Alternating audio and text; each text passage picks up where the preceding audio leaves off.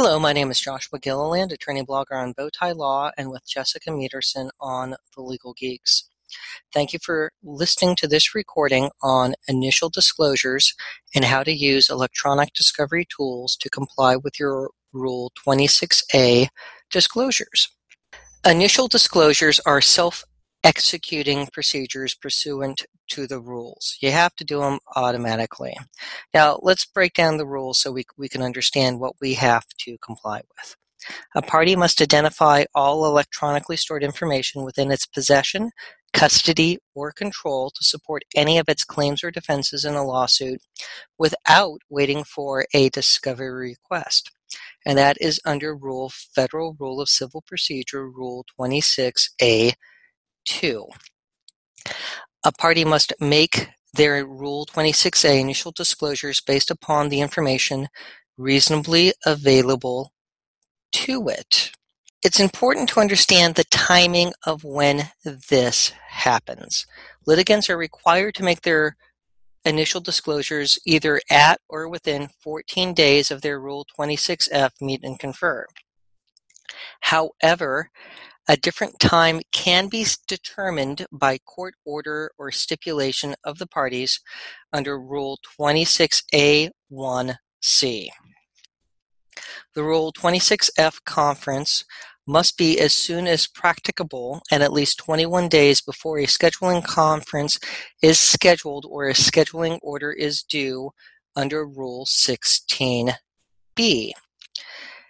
A court can order a different schedule under the rules, and the parties are required to make or discuss arrangements for their initial disclosures at the Rule 26F conference. It is extremely helpful to map out these deadlines with a calendaring application so you don't miss any due dates because when you think about date of service and how that determines the Rule 16b conference, which then in turn impacts the Rule 26f conference, which then impacts when your initial disclosures are due under the rules. That all happens very, very quickly.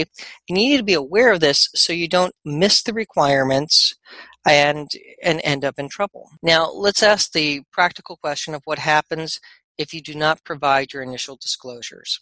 If a party learns of something that should have been included in their Rule 26A initial disclosures, they must supplement their disclosure in a timely manner under Rule 26E1. If a party fails to identify ESI that supports a claim or defense, uh, that can result in that discovery being excluded from the case. Rule 37C gives Rule 26A sharp teeth eh, that can really just knock out something that could be important. So it's important to not forget to include that, or uh, there's no Perry Mason moments of going, we're going to hold on to this and surprise somebody later. You, you just don't get to do that. The material, if it is excluded from being used in pleadings or the case in chief, it can be used for impeachment. However, no one wants to be in that situation of hoping something is stated that you will use as impeachment, because if it really is that important, you shouldn't end up with it being excluded in the first place. Now that we have an overview of the rules, how can we use all the wonderful eDiscovery applications to comply with the requirements? Tools that we have today are phenomenal. If a lawyer from 1981 was to see what we have today, their jaws would drop. We are way beyond an Atari 2600. We are way beyond a Commodore 64. We're not playing Oregon Trail as we do our initial disclosures. We have some serious technology uh, that can be used. So, as a preliminary matter, one court noted that providing a description under Rule 26A and then waiting for a Rule 34 request is not the best way to, to make your initial disclosure. Citing the Federal Practice and Procedure uh, guidelines, this court stated a listing of material by category suffices. The objective of such a listing is to enable the other parties to make informed decisions about which documents they should request uh, be produced pursuant to Rule 34 and to enable them to frame document requests that will avoid squabbles about wording. The purpose of the Rule 26A initial disclosures is to identify the ESI that supports a party's claims or defenses. This is what we have. So, how do we use our applications to find this information? Well, leveraging visual analytics, which is fantastic visual display of communications, be it emails, text messages, any way that we are communicating and different applications have different ways that they can do this, you can start seeing the patterns. You can see this is the time frame when our case took place. Here are the key players. And when you can visually see that, uh, that makes determining what you need to include a lot easier. And a lot of these applications can export out to Excel and, and other ways to get out the information uh, that could be included in your initial disclosures. Uh, another feature with many products is email threading that can be used to identify communications by category to comply with your uh, initial disclosures requirements.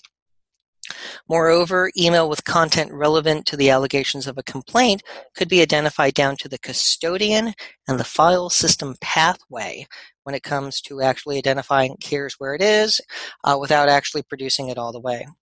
The elephant in the room, of course, is predictive coding, which is data analytics that learns from a human reviewer on what's relevant to a case and that can definitely be leveraged uh, if you're a plaintiff or defendant and determining your information. Now, a note for plaintiffs, because there isn't just the Rule 26A requirement, uh, but you also have Rule 11 in being able to conduct a reasonable investigation. Uh, so before discovery kicks in, when you're looking at the pleading stages and, and starting the case to begin with, uh, this technology can't it can only be used for initial disclosures, but your Rule 11 requirements as well. Uh, granted, we don't have fact pleadings in the United States, but being able to use this tech to conduct that reasonable inquiry that meets your Rule 11 obligations can also then apply to Rule 26A initial disclosures as well when you're doing your first research. The real issue is seeing which predictive coding application best understands the content of the data as it relates to the case, which then can identify ESI responsive to specific causes of actions or defenses.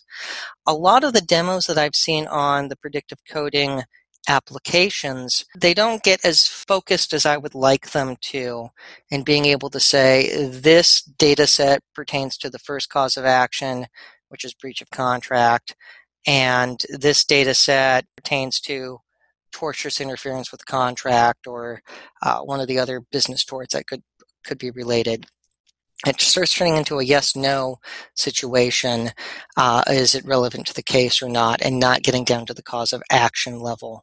And when we get down to the cause of action level, I think that's where we'll see some fantastic use of predictive coding at the initial disclosure stage and being able to show uh, ESI that supports the claims or defenses down to a very granular level. Once you have done that, you can export out a report, be it to Excel or whatever export mechanism there is, that then can be included as your initial disclosures uh, and hopefully serve as a basis of discussion at the Rule 26F conference to narrow the scope of discovery by date, file type, and everything else so we can focus on the merits of the case and not get lost in gamesmanship and overwhelmed with data. Thank you for tuning in, and we'll see you next time.